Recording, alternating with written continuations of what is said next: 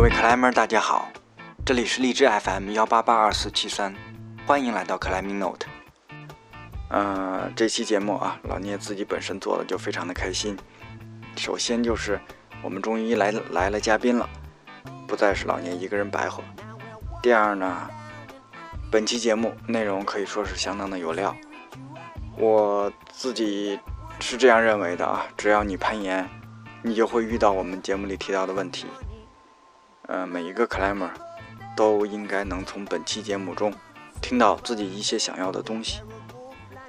那实际上，这期节目我们也预告了很久，呃，起码有几位 climber 吧，都是不同方式跟我提过想做这样的一期节目。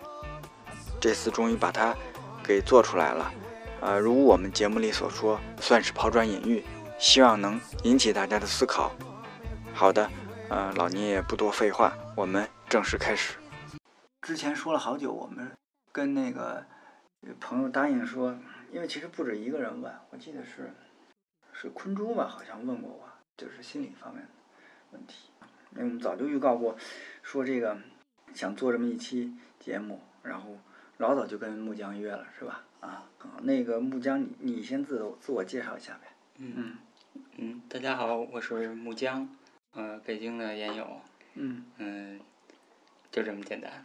职业，你说一下职业，彰显一下专业性嘛。职业是医生，嗯然后我是在西城区的一家精神卫生机构工作。嗯，精神卫生啊。那那你先给我解释一下，呃，我们说心理专业跟你这个专业的呃关系或者说呃区别啊什么的，你你理解呢？嗯，心理是这样的，就是心理是一个大范畴，它可能涵盖的是正常的心理和异常的心理。嗯，那精神卫生呢，就属于呃精神病的范畴。嗯啊，然后是属于心理的一部分。嗯嗯比如我们常说的严重的精神病啊，或者说精神分裂症啊，这都属于精神卫生的这块儿范畴。嗯，对，其实呃，我们也不是说，我也不是说呃，一定要找找不到一个专门的心理医生来做这期节目，但是我认为，如果不是一个 climber 的话，呃，很多东西他并没有办法真正的从自己的内心去理解这些东西啊，所以，所以我我觉得。我们，我一点都不怀疑木江的专业性啊，因为因为我是待会儿我们讲啊，我我我是呃有过这个实际的那个例证来证明他的这个专业性的，呃，所以就很早就跟木江约了这期节目，现在我们终于能把它给做下来了，呃，那我就开门见山呗，啊，就是那个其实我也想说一句啊，你你说啊，嗯，就是其实我我之前也听。Climbing Note 听了很多期，然后有有很多期是介绍我身边的朋友，然后就采访的是我身边的朋友吧。然后其实他们在讲述的时候，我有时候和和我和我了解他们的嗯感受是不一样的。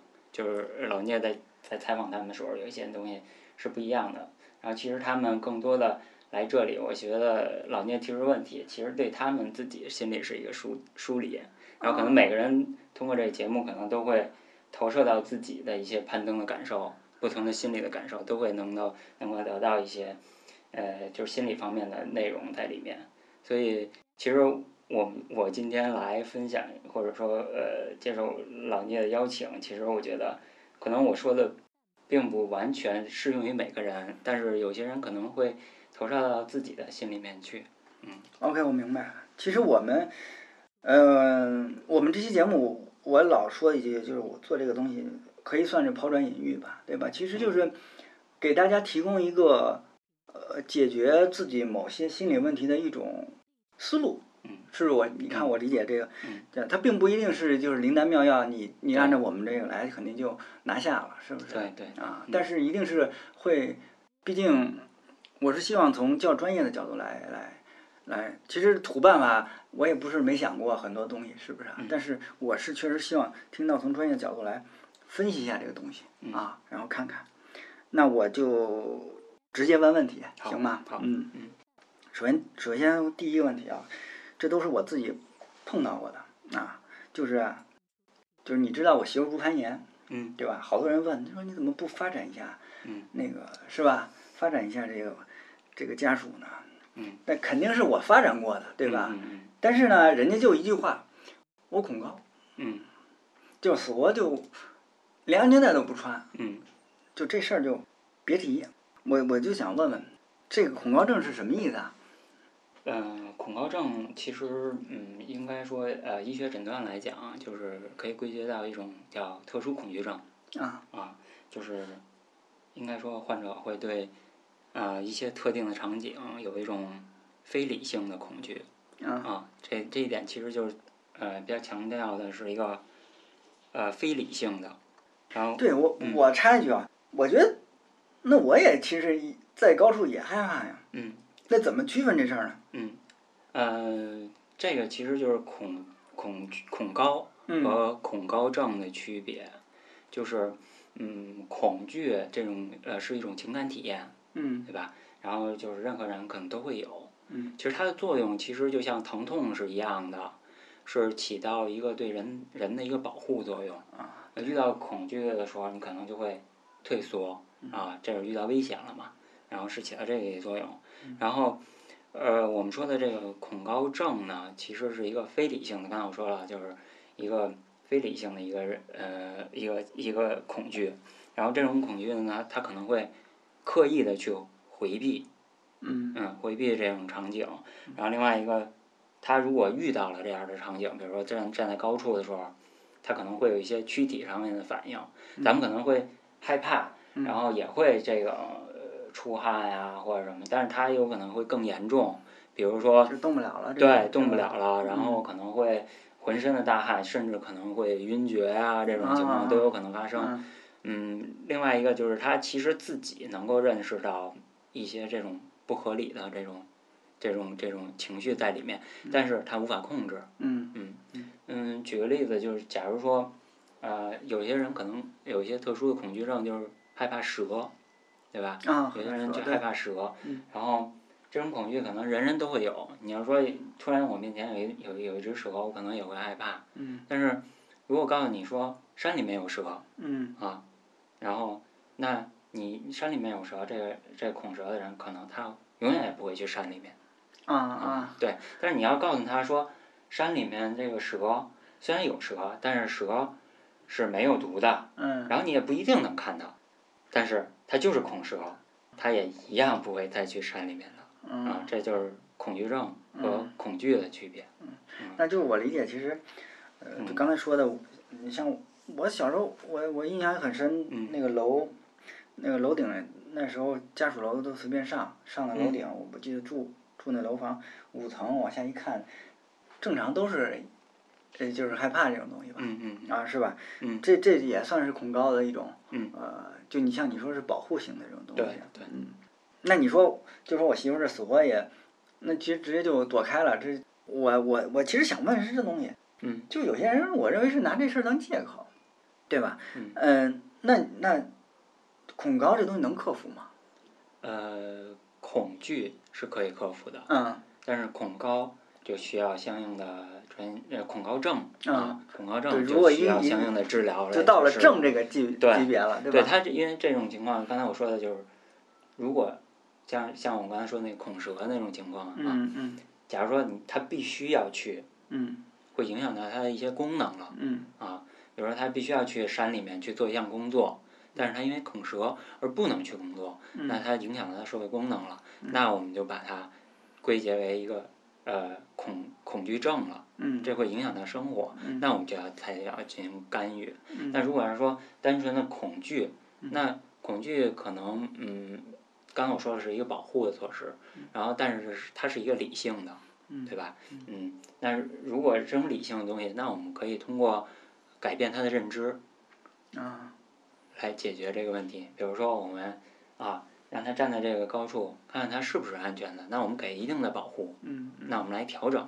那那这个我们来让他评定说这个恐惧是是什么样的，啊是什么样的级别，给从一到五，让他说可能是一开始可能是五，那我们再把它调整。那我给你给你放了一个安全的措施，非常安全，你认为非常安全的条件下，继续让你在这儿，然后再调整他的认知，让他再来评评定。逐渐的去适应，直到这个恐惧的指数降到最低，那也有可能他的认知就改变了，他可能就不会去站在嗯高处再去害怕了。哦，我明白了，其实就是循序渐进，呃，逐渐的增强这个刺激，是这个意思吧？差不多这意思对，吧？只这个刺激改变刺激的这种东西，其实也是一个改变认知的过程。嗯嗯，嗯对，其实这这个对呃碰到一些可能对一些教练碰到一些新人啊，嗯。这种尤其是呃线路比较长的那种，呃嗯。像我记得原来他们做拓展碰到那种速降的嗯。那种，有的就是很麻烦，嗯。是吧？那种极度的，可能就慌了神儿啊什么的这种啊，这这是倒是可以想办法去慢慢的，啊，如果值得的话啊，如果嗯。值当的话，是可以有这种措施，这种慢慢的去去去改善他的这个东西，对吧？对，能克其实嗯，就像平时最简单的，一个攀岩的人，然后你让他去爬一条呃一零的线，可能很简单，嗯，然后但是你让一个嗯没有攀过岩的人，然后你把他挂在一零的线路上，那可能他会特别恐惧，嗯，但是他学过攀岩以后，他可能会很简单了，啊，对，循序渐进，这对意思是吧？OK，那第二个问题啊，就是，嗯，对于 climber 来说啊，特别是我觉得很多人都会问到的，那就是这个先锋的这个恐惧这个问题，嗯我就莫名其妙的，就是，其实我觉得很多人理性上都认为知道这个，呃，就是说不相信器材产生的恐惧，我认我自己认为还是比较少的吧，就不相不连绳子都不相信这种。如果是那种的话，我认为他就就没法来从事这项运动了。但很多情况，我认为就是没有任何理由了，就是就是特别的紧张这种东西，这种有什么？嗯。嗯嗯，我觉得，呃，恐惧啊，就是说我我个人的感受啊，因嗯为这个东西，就像我刚才说的，就是我我自己的感受，然后希望能投射给大家。嗯对，我听说你也是挺紧的，有的时候是吧？呃，对对对对对，是是是，我我非常，嗯，非常，我我可以说我有点恐惧啊啊啊，然后，嗯，这个这个恐惧，其实你说一个 climber，然后他爬那条线路嗯下来以后，说自己怕高，嗯或者说我自己是恐高症，嗯，那这种可能性不大，对对，因为他会，如果真的是恐恐高症的话，刚才我说了，他会回避，他根本就不来这块儿，他不会爬，不会选择攀岩，对，对吧？嗯然后，那他恐惧的是什么？这个我们要细究。嗯就是我们如果说他啊，我就是害怕，嗯我到爬这条线路，那肯定是如果来讲的话，他可能是完成一条线路，嗯对吧？那可能就是在这条线路上的某一个位置，他会恐惧。嗯对，嗯，那我那我举一个我自己的例子啊啊，那我就自我暴露啊，啊，好，就是这个这个例子，其实也是我为什么恐惧。我我可能跟跟这个恐惧，其实我跟有人说过，就是说过这谈到过，也是我自己嗯自己去探究自己为什么会有这种恐惧，很少去先锋。嗯其实刚开始攀岩的时候，我记得嗯，我跟我我跟木沙，然后基本上就是我们两个人搭档。嗯然后只只有我们两个人搭档，嗯然后所以，嗯，我们就是可以说是自学，嗯然后自学先锋啊什么的，也也有人指导，但是指导我一遍，然后就去爬了。当时不知道什么恐惧，也不会说这个操作是怎么样，知道大概操作就爬呗，嗯。然后爬了。然后后来爬了一年以后，我就认识了一个，就和我认为就或者当时我觉得说爬的特别好的人小伙伴儿一起，然后搭档，然后他们鼓励我去爬，爬老烟厂的小裂缝儿啊啊，那个我一直没有完成，到现在也没有完成 啊，到现在没有完成一一的线，十十一 C 吧，好像是十一 B 吧，十一 B 啊啊，然嗯后还是十一 C 啊，然后爬了很多次，然后那次爬的时候我就先锋嘛，他们说你爬吧，先锋，然后爬爬爬爬到一个地方，我就我就力竭了，挂快挂，手里面抻了好长好长的绳子，嗯。因为那个，因为因为当时那个嗯、操作不是很熟练嘛，就你就没有这种感觉，就多长的绳子是可以挂快挂的，抽了很长，然后就力竭了，我就觉得挂不上去，一伸手就把绳子扔了，然后下面的这个人就喊喊骂了一句，嗯。然后我就什么话也不说，直接就冲啊啊啊。啊，然后冲下来可能就快到那个小小裂缝那个平台了，嗯。然后后来但是他也没有说什么，他只是骂了一句，我说怎么了？嗯因因为当时我的认知水平还没有达到一个就是特别高的水，就是就是没有现在这样，不能说特别高，就是没有认意识到这个安全意识，所以我当时就意识到哦，后来我回忆我就想说为什么他会骂一句，他没有说出来啊，嗯嗯哎，哦，明白了，原来是有危险的，就我内心里面会觉得是有危险的了，嗯所以我就开始开始小心谨慎，总觉得自己爬的时候会脱落，不要有这样再有这样的情况发生，所以就产生了恐惧。嗯所以这个这是我我所说的想想表达的，其实就是恐惧，其实有些时候是你的认知的问题。嗯嗯就是如果你在一个点上感觉到恐惧，那首先我先恐惧的这个机制是大脑的一个边缘系统产生的，就是它最先产生恐惧，就像突然一个刺激来了，你可能会惊叫一声儿。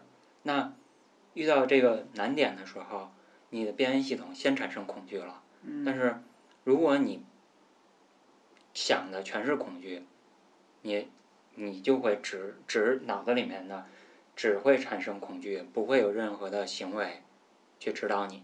但是如果你知道自己是恐惧，然后通过你的大脑大脑的皮层，你既往的认知认识到自己的能力，每一次做都是安全的。嗯啊，那你的大脑皮层会主动的关闭掉你的边缘系统的恐惧，实际上要给自己某些或者叫暗示吗，还是什么之类的，要调整。让调整。对，嗯就是依靠你的大脑过去的经验，嗯，来判断，嗯就是来关闭到你边缘系统本能的这种恐惧恐惧感。实际上，我理解是不是就是要更加理性一点儿的去嗯，去判断这个东西？对。嗯然后，如果针对线路来讲，我觉得就像我刚才说的，就是这个程度，你反复的去尝试的话，嗯每次就在这一个地方去尝试，每一个动作都想好了的嗯话，我觉得恐惧是可以克服的。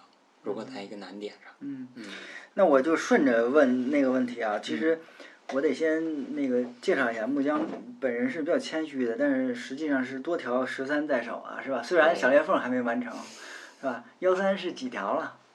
呃，呃，自己也想，呃这个不是很多，啊不是，确实不是很多，就就是我想想啊，啊，四四五条差不多吧，大约是这个数。可能啊也就四条吧，嗯可能也就四条。嗯，就是这个就是我的意思，但是木江这个据我了解，完成线幺三级别线路有一个有一个特点嘛，反正是我没有在其他的这个 climber 上见过，就是就是你先锋尝试的次数非常少，啊，是这意思吧？嗯，嗯，就基本就是顶绳摸，顶绳摸的差不多了，然后先锋可能就一把两把就拿下，是嗯这种风格。嗯。那这个其实跟我意识到的，或者是说我我自己的风格，或者我看到好多 climber 的风格是截然不不同的。因为实际上顶绳跟先锋爬还是有一些，呃，我觉得是区别不小的。因为你你要，你这个是要你你要顶绳的时候，你就要去模拟一些东西是吗？是怎么做的这个呃，这个效率的？嗯顶绳其实我并不是在模拟，其实更多的是我在，嗯，应该说是在判断自己有没有能力爬这条线。我觉得就是评估吧，啊，评估。对，我嗯觉得应该是评估，然后我觉得能过，就是你动作我可能能够承受住，然后可能我觉得还是可以爬，就是这样，我是评估能不能能够能不能爬。但是但是它的动作序列有时候因为挂绳这个事情它会变化呀，就你顶绳的时候跟你先锋的时候是不一样的，实际上。是你事先会模拟这东西，还是嗯，还是只不过还是说你并不考虑到那么细的细节的东西。嗯，我也我不是说，其实我爬线并不是说爬呃爬完顶绳，然后只爬顶绳，然后一遍先锋那个，我也会。但是很少。对对对对，有可能一条线路，但是有可能一条线路可能还没有先锋串到底儿，然后然后再爬的时候可能会完成那样的。就但是我肯定是先顶绳完成，每次都是顶绳完成，肯定就是评估你每一步动作都能做，就是不挂快挂的情况。那挂快挂的情况对我嗯难点，其实。其实我爬线最大难点就是挂快挂。我刚才说，因为我既往的那个经历，就是因为挂快挂嘛，然后所以，我我只需要就是在爬线路的时候做好想好挂快挂的动作，基本上就可以了。因为你爬线路的时候，顶绳爬的时候，你可能其他动作你都能摸到。嗯，对，那肯定是。嗯嗯啊，其实就是可能在那还是你会。去去去去去想这个，加一下快挂快挂的动作是吧？这意思。嗯，挂快挂的动作，其实在你跟拍的时候可以考虑。啊，对。啊，OK，那呃，就更更多的是评估，所谓评估了，然后来就就有信心了。对，能不能爬？然后其实真正的信心产生还是在于顶绳完成一次。OK。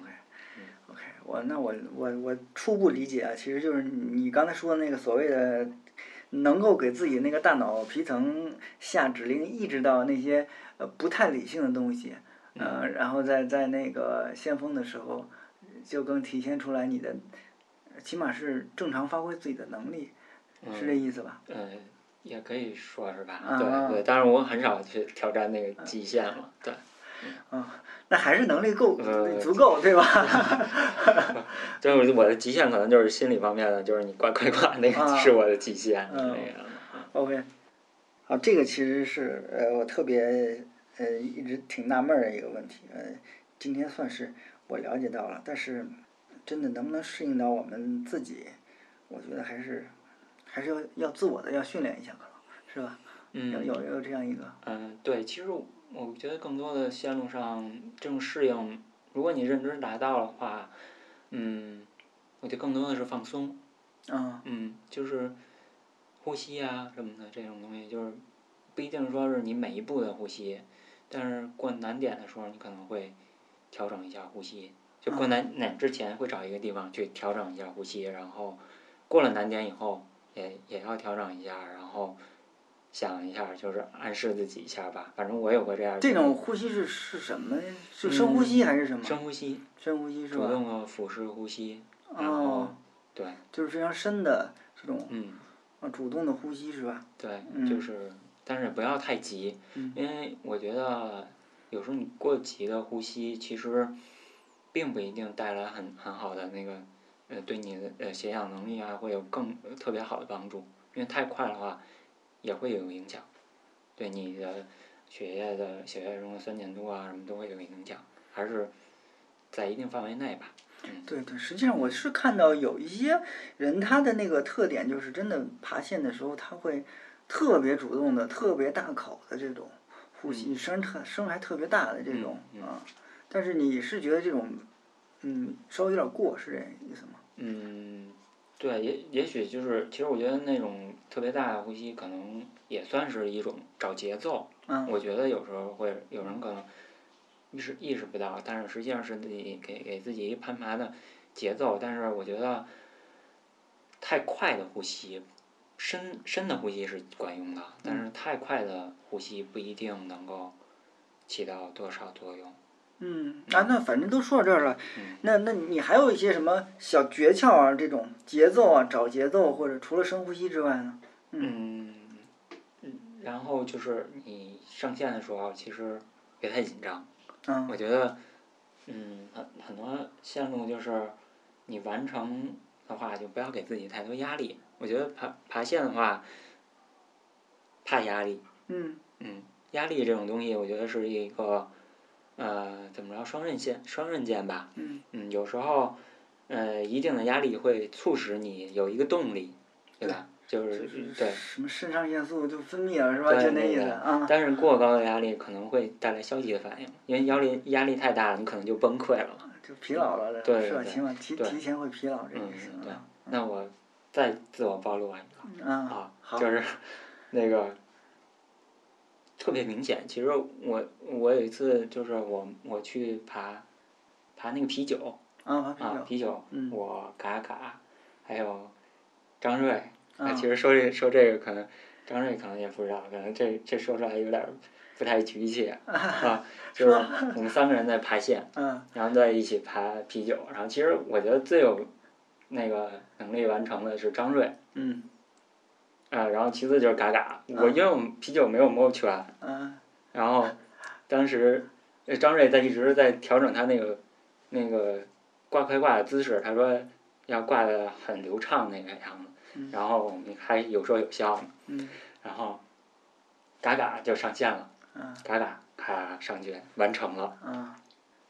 然后张瑞就说那个说这个线是兜里的事儿，嗯。然后剩下我、呃、到底要不要爬？嗯我当时我就有一个想法，我就说，如果张瑞第二个上线，啊，那我今天肯定完不成了，为什么呢？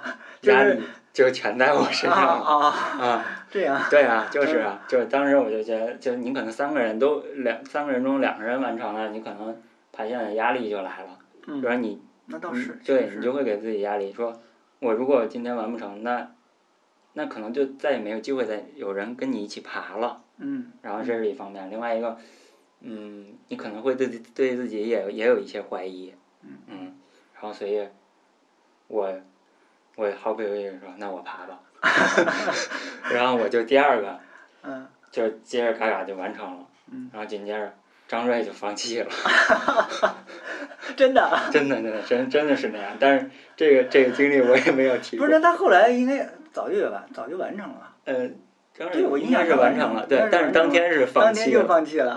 对对，当天当天就放弃了，对。嗯，还有这个诀窍啊。对，所以这个我就说这个，我其实我的意思就是说，这个压力太大的时候不要怕。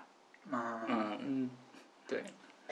好，啊，还有刚刚那个客栈那个，咱们晚点儿再说啊，因为哦我想，呃，要说到这个，我先接着这个问题啊，就是嗯，就是就是，其实是跟客栈有关系，因为他做节目的时候也聊自己了，呃，曾经是我认识的这个，呃，拍到地上以后还恢复的这么好的这个克莱门很少的，对吧？嗯，就是我们不要说拍到地上了，我以我自己的经历，我就可能刚爬了，还是人工延长，呃，应该是爬了一个延季，转过来到第二年，嗯，就是可能能进步还算比较快，能爬一个幺幺幺幺可能 AB 了，人工延长的啊，先锋那时候北京我们在龙潭湖也大家比较熟，那时候延长。北京的人工延长也也还好吧，就大家熟，就是知道你这个能力没问题，就是允许你先锋，然后我们都爬先锋，然后有一天就是，呃，直臂上去啪就一个冲坠，这个脚的脚跟绳子的关系就没有处理好，啪一个，就一一应该是这叫三百六十度了吧，这算是，就不是一百八了嘛，就整个一个一个大圈儿，就虽然好像从那个物理的那个角度，你这个脑袋是很难碰到那个岩壁的啊，嗯嗯嗯。应该是，但是你确实是这个这揉着一一圈儿吧，嗯。嗯，实际上你心理上你就受了很比较大的这个后怕嘛，嗯是吧？第一个，第二，你肯定是绳子，那腿上肯定就绳子烧伤了，嗯。是吧？你恢复一段时间，我印象就特别深，这个东西呢，反正我那个延季就没有缓过来，嗯一转过来到第二个年纪，呃，就是慢慢的好一点儿，好一点儿，也也是，就像你说的，实际上是逐步的增强这种刺激和训练，也就是一点儿一点儿冲，嗯。啊，才慢慢的才克服，但是时间是比较长的。那其实换到客栈这种，其实我我我认识不少人，就是因为受了伤，嗯还有的还不是大伤，其实就是，我就不说人名儿了啊，你你爬那个奥英万，嗯。奥英万，然后这个你知道都走那边儿往上走的时候，那一步有点那个别扭嘛，是吧？嗯然后就冲了，冲了以后，奥英万不是左边是一个沟嘛，嗯是吧？下来那有棵树，嗯啪就给那棵树砸折了，啊，哦砸折以后呢，人也倒是没有受什么伤，嗯呃，没有受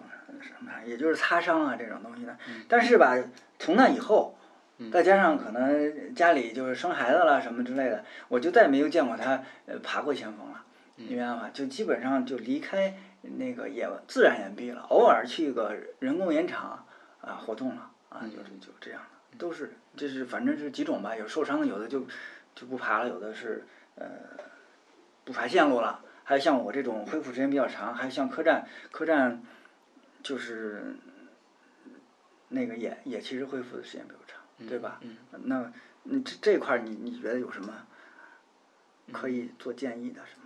嗯，就是我们伤后的心理恢复。嗯嗯，伤后的心理恢复，其实我觉得看不同的伤吧，嗯因为刚才举的三个例子，其实伤情不是很重，嗯对吧？这就是呃身体都还能够正常的活动，嗯然后更多的其实可能是来看呃心理的接受程度啊。但是如果我觉得嗯伤情比较严重，或者肢体受伤的那种呃，咱们说比较呃一般的常见的骨折啊什么的，嗯那这种呢，首先嗯积极的啊、配合治疗，嗯，然康复。后对做康复，这是一定的。然后另外一个就是，嗯，我认为就是可以，如果你心情特别差，嗯嗯，那多跟别人沟通，多了解一些康复的知识，但是要相信医医生的建议，嗯。嗯，呃，该需要静养就要静养，嗯，然后这是首要的条件。另外一个，嗯，如果说你还积极的想要去攀岩，那我觉得这是一个非常好的起点，嗯。就说明你可能自愈能力很强，啊。嗯，可能这种东西不需要特别的干预。嗯那像刚才说的那三种情况啊，嗯就是有可能就是嗯不一定啊，就是我只是这样考虑，因为每个人的接受程度不一样，每个人出现的症状可能不一样。那如果说一些特别可怕的场景会反复的出现在你的眼前，不断的叫闪回，啊。啊。那那看那美国大兵就是那意思是吧？那叫什么应急呃呃 PTSD 啊？对 PTSD 啊，哦，我我好像看过那个症状，就是这种闪回是吧？对啊对这是非常严重的已经是。对，嗯。创伤后应激啊，对，创创伤后应激障碍对啊，然后这种情况下，嗯，我觉得是可以做一些心理治疗的，嗯嗯。嗯，可以去心理治疗去介入，嗯来解决这个问题。然后，如果你处理好这个问题，那我们来再看看你对攀岩怎么看待嗯啊？是想继续去攀岩，那我们来处理这个自己这个恐惧的问题。正常的恐惧范围内的话，嗯那我们来处理正常的呃恐惧问题。那还是我说的，呃，认知，嗯你如何来看待攀岩？这个攀岩是如何去安全的，或者找出自己过去那次受伤的经历的原因？嗯那我们来分析好，那也许会对康复是有作用的。嗯，啊，明白你意思了。其实还是就如何去理性的去对，因为分析这些东西，对不要被恐惧所那个呃左右，是吧？对，然后如果要是说我刚才说的就是 PTSD 的这种情况，嗯是大家的诊断已经明确的那种情况下，那如果要是说呃单纯的就是恐惧，嗯。那每个人的呃每个人的可能经历是不一样的，嗯。那我们要可能要具体的去分析，嗯。因为每个人的接受程度也是不一样，或者他既往的经历也是不一样，也许他有一些其他的经历会对他的嗯本次经历或者本看待本次经历的这种情感或者认知都会有影响，那我们可能会需要深层次的探究，嗯。嗯这是从心理层层面。但是我觉得如果有攀岩的愿望，那肯定嗯还是会恢复的。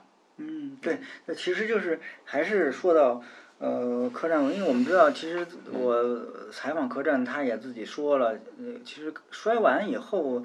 转年还去了甲米了，对吧？嗯甲米还又是稍微有点儿小伤的这么比较大的冲坠，就是插沙子了嘛，就已经啊、但是他好像，我觉得他属于自愈能力确实极强的，就是那种，嗯、对他的影响无非就是啤酒这一条线，他怕别的从来他自己说都没有事儿，呃但是啤酒这条线就是一直到了三年以后，嗯是吧？好像是去去年可能嗯才才嗯才去面对它完成了，而且而且他特意跟我提，就是呃直到完成前一把，还由木江同学做了点心理辅导，哦是这是这么回事儿吧？嗯，其实嗯，应该来讲，我看过客栈爬那条线，嗯。我从他完成第一条幺三的线路，我就看他爬过复活，嗯。然后我觉得他爬那个啤酒的那个前段前半段，直到他那个冲坠的那个位置，嗯。和他爬呃复活的那个节奏和那个流畅程度没有差异，嗯所以我觉得他是有这个能力完成呃啤酒的，完全没有问题。然后嗯，其实我也没有太帮助他，嗯他应该来讲，肯定他的能力是够的，啊对，所以他反正就是被心魔所谓所困才，嗯我理解应该是到那儿就啊紧了吧，所以啊造成他过度的消耗才才那个什么，就是你怎么让他放松下来的？嗯呃这个放松。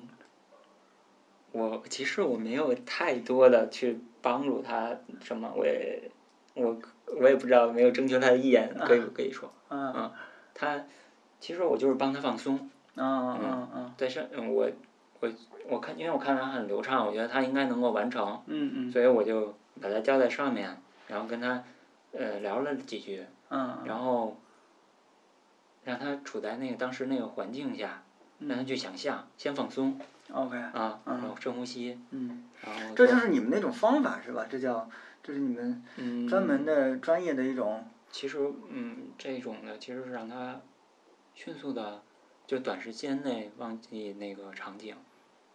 哦，对，然后他可能能够迅速的恢复一下。就是就是你的意思，他还是紧张原因还是因为对，会。嗯不一定叫闪回啊或者什么，就是嗯他会会会想到自己拍到地上这个东西，嗯，他会爬到那个地方的时候，可能会有一些反应吧。嗯，我觉得是这样，嗯因为，嗯，后来我们也没有太细聊，因为嗯当时那个场景就是，我觉得他是可以完成的。我其实主要就是帮他放松，嗯嗯然后，嗯，跟他聊了几句，然后，呃，说了说他开心的事儿，啊，然后其实他就因为他，呃，小波哥刚刚出生不久嘛，嗯。然后我们就聊了聊这个，然后他可能就放松下来了，嗯。啊，就那样。然后当时他想到小波哥的时候，还是很开心的，嗯，然后能感受到，嗯。嗯，他我问他有什么特别开心的事儿，然后，他就说的是小波哥，嗯，嗯，那个样，这叫心理干预吗？呃，算吧，啊，啊，应该算，反正他他跟我，说是特别有效，啊，特别有效，哦，然后一把又拿下，没有没有，我只是觉得他可能更多的是我帮他放松，他确实是能力到了。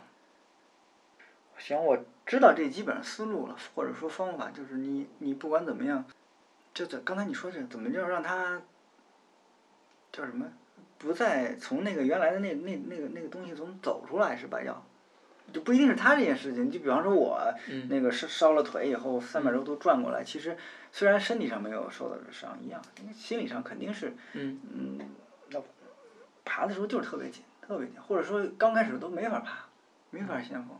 嗯。但是我我我这基本上是靠时间慢慢的才才冲掉的，啊，嗯，就所谓的你说的放松的小技巧是吧？基本上就是嗯。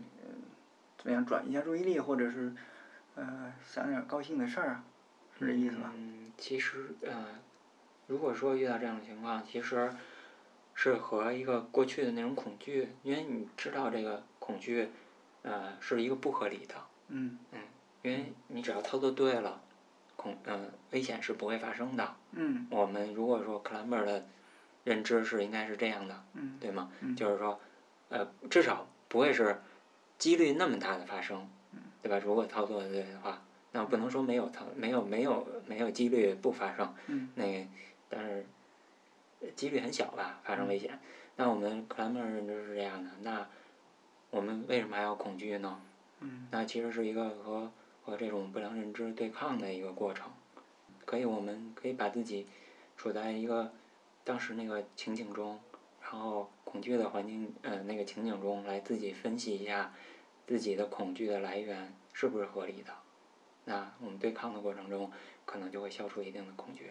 嗯我明白，其实其实是这样，我我觉得你那个当时那个所谓心理干预特别有效，实际上就是，首先客栈它本身它本身嗯是并不是不理性的，但是有时候人自己给自己做这种心理的暗示或者排解是有时候是嗯不太容易的，但是有你在边上，可能就是对这样嗯这种交流可能就会嗯、效果会反正是效果会好一些是吧？所以我们说可能是跟朋友一块儿聊一聊这种情况，是不是会更好一点儿？而且就是还有就是刚才我说的压力，啊压力太大了就不要爬。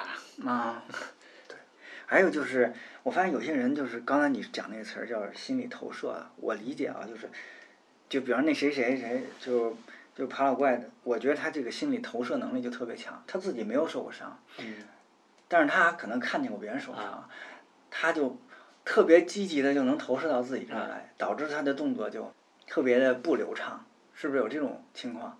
对，会有的，啊会有这样的投射现象。这种一样也是就是你应该是去自己分析自己的嗯，这个能力，对，或者说或者说你你你刚才说的这个叫什么呃压力，对怎么样去去想办法去释放这个压力，嗯，就不能给自己太大压力，这种东西是吧？嗯对，其实我觉得我个人攀岩就是还是嗯，为了寻求乐趣。啊，如果压力太大，我觉得没有意思，嗯我就不会去爬了，嗯对吧？攀岩就是这个目的。那你如果要是说，就是为了完成项目而攀岩的人，那可能他的压力就会很大了。嗯嗯，那如果投射的这种问题，看到别人爬，然后自己就会紧张的，那你要看看这个人和你的能力一样不一样。如果一个爬点儿九的人，你让他去爬 U 三，他肯定是会哆哆嗦嗦嘛。嗯嗯然后那如果你要是能力和你相近的人，是不是也是一样？嗯。那如果要是和你能力相近的人，也去也是哆哆嗦嗦，那那你是爬是合理的，你哆哆嗦嗦是合理的，嗯，那就是这样的评估呗。啊还是说要理性一点儿的评估这种东西是吧？对嗯嗯，呃，OK，还有一个我也觉得是挺重要的问题，就是我们刚才说我自己受伤，或者看到别人受伤，我说啊对，那个受伤这事我再补一句吧，就像这种。呃就像你说，我现在原来是心理受伤的。刚才嗯你也提到了，受伤还有一种是比较严重的，就骨折这种。嗯呃，或者反正经历了比较长的治疗期，嗯然后再回来。我也知道有些克莱姆回来以后还是能够去没问题攀爬，但是可能我觉得心理上的这个恢复要比那个日。虽然有些骨折你可能恢复了半年一年才出来，然后又重新回到攀岩，但是我感觉他那个心理可能甚至要花更长的时间才能慢慢的去去去走出来，甚至甚至要可能两年三年，或者有如果两年三年以后还没有，就是说我我我我的意思就是，感觉没有原来那个风格了，就是可能是不是有些过度的紧张啊，或者这种现现象，是是跟刚才说的那个其实是心理上的恢复是差不多的一种思路，是吧？嗯，我觉得这个也要看他到底是什么样的人了。嗯如果说是嗯一个运动员，嗯嗯，他出现这种问题，那我觉得他可能会影响到他的社会功能，那他可能就成为一些，嗯，心理方面的问题。对，因为他这是他的呃职业，嗯对吧？这应该算他的社会功能。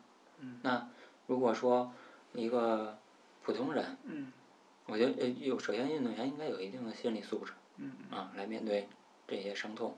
那如果一个普通人，那他的心理承受能力可能和运动员是不在一个层面的。啊，如果一个一般的爱好者，也也也不排除有一些爱好者的水心理能力也是运动员的水平。啊，嗯，那如果要是说这种情况的话，那我们就要看他的伤情程度，到底是严重不严重。嗯，如果是很严重的，那他还能面对，那我觉得是一个非常积极的一面，我们也也要给他肯定。嗯，如果嗯嗯他是嗯一个呃像这种情况，我觉得还是可以接受的。嗯嗯，只是他自己内心了，看他自己内心把这个攀岩定位成什么样。如果他真的是伤完了以后，他的内心是把自己定位的运动员的水准，那我觉得这个是一个落差。那是不是有一些过度的呃过度的，就是概括化的这些内容在里面？这可能和他个人的呃性格呀、人格特点是有关的。嗯，是这样的。嗯，但是如果说一个人还是我刚才说的认知受伤了以后，那能力是是肯定是会下降的。嗯其实我我更多其实是想关注的是，嗯它不是一个能力的问题，就是它的风格就嗯非常谨慎。它不是说爬不了这个，而是比方说爬的非常慢，爬的呃就是特别紧呀、这种情况，实际上是有这种。但是我觉得可能跟跟刚才说的那个没有受伤也这么紧，是是实际上有应该是差不多的这种思路吧。我觉得就是他自己觉得不觉得？他自己可能不一定觉得呀。对呀、嗯这也有可能是观察者认为的，啊，也有可能性吧。对我觉得是有对有一定的是也有可能性。嗯，还是要看他自己的主观感受性。嗯嗯这种东西是这样，因为是正常人嘛。嗯如果说异常人，可能他不会有有这样的认知，嗯但是正常人他可能会自己对自己的变化会有相应的感受的。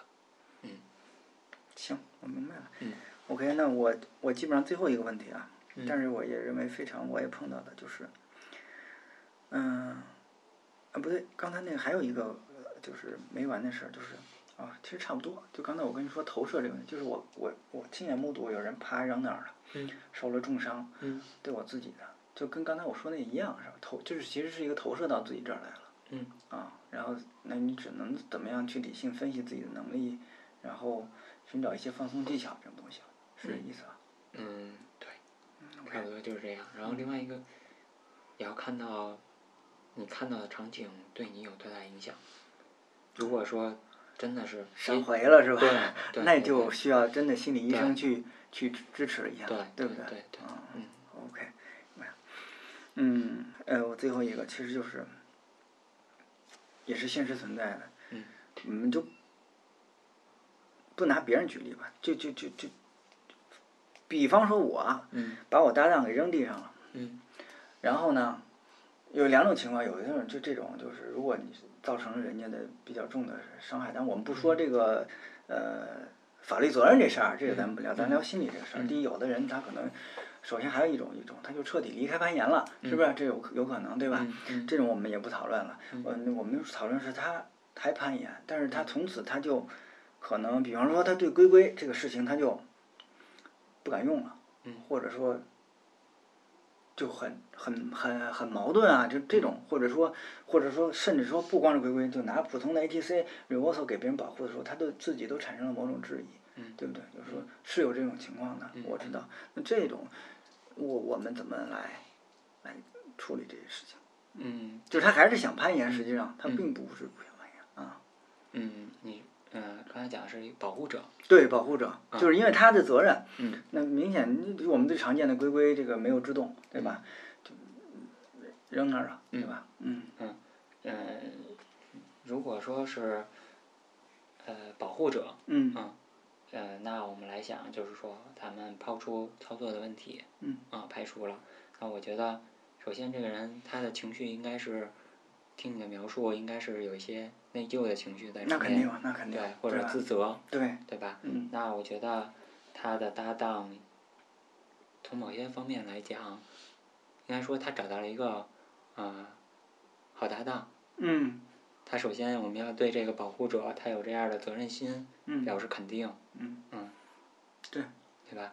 然后这样要老觉得自己没事儿那种，我们就不说了，对是吧？就 是 对啊，所以我就觉得就是说这个事儿，他首先这个保护者是一个负责任的人，嗯，他有可能是就是能反思自己，对吧？能反思自己，所以我相信他也不会再出现类似的问题。嗯那我们处在保护者的这个角度来讲，那我们互相选择搭档的时候，我们不能把，或者说遇到问题，那是不是就要把所有的责任归结到某个人身上就是对的呢？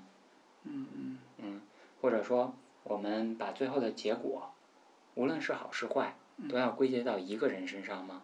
嗯嗯，那这样的信念也是不合理的，对吗？对，它是一个综合的。嗯对，如果说那如果说两个人去解组排一条线，嗯那呃，比如说首班，嗯那最后呃首班成功了，嗯那是一个里程碑式的，嗯那我们要把这个好的结果归结到某一个人身上，还是说两个人共同的？嗯，啊，那那如果出现了问题，那我们为什么不能共同来承担呢？嗯我觉得从这个角度来讲，我们应该，嗯，就是保护者不应该把所有责任也都归结到自己身上。嗯嗯，我们还是要，既然我看很多呃大家都对于那种事故报告很在意，我觉得其实这样也是一个改变认知、分析的过程。那我们发现了问题，我们下次不会出现了，那可能就会达到我们一个很好的一个结果了。